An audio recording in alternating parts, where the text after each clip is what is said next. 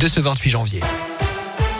Bonjour Alexis, bonjour à tous. Et à la une aujourd'hui la fermeture de l'A89 et de l'A72 en Auvergne dans les deux sens de circulation à cause de pluies verglaçantes en ce moment notamment sur les hauteurs. Pas mal d'accidents à cause du verglas à Lezou au Martre d'Artière notamment mais des accidents sans gravité pour l'instant.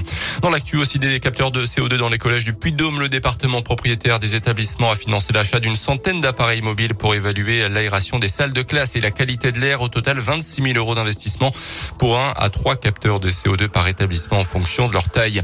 Les épreuves de spécialité du bac vont-elles être reportées prévues initialement mi-mars? Les syndicats d'enseignants rencontrent le ministre Jean-Michel Blanquer aujourd'hui. Les profs évoquent le retard conséquent pris dans les programmes alors que la plateforme d'orientation Parcoursup a ouvert ses portes la semaine dernière. C'est d'ailleurs parti pour la semaine nationale de l'apprentissage jusqu'à vendredi prochain. Plus d'une vingtaine d'événements dans la région, euh, du coaching individuel aux réunions collectives dans les établissements scolaires, des ateliers ludiques également sont prévus, euh, notamment au collège Émile de Moulins. Mardi prochain, des ateliers coaching dans le Puy-de-Dôme. Dans la région, compte environ 22 300 apprentis. Une bonne nouvelle pour l'économie française. La croissance a atteint 7% en 2021, du jamais vu depuis plus de 50 ans après une année 2020 marquée par la récession.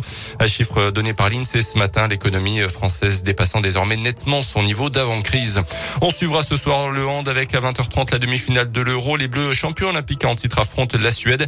Et puis en tennis à l'Open d'Australie, l'Espagnol Rafael Nadal s'est qualifié pour la finale du tournoi à Melbourne, qui a, battu l'Italien Berrettini.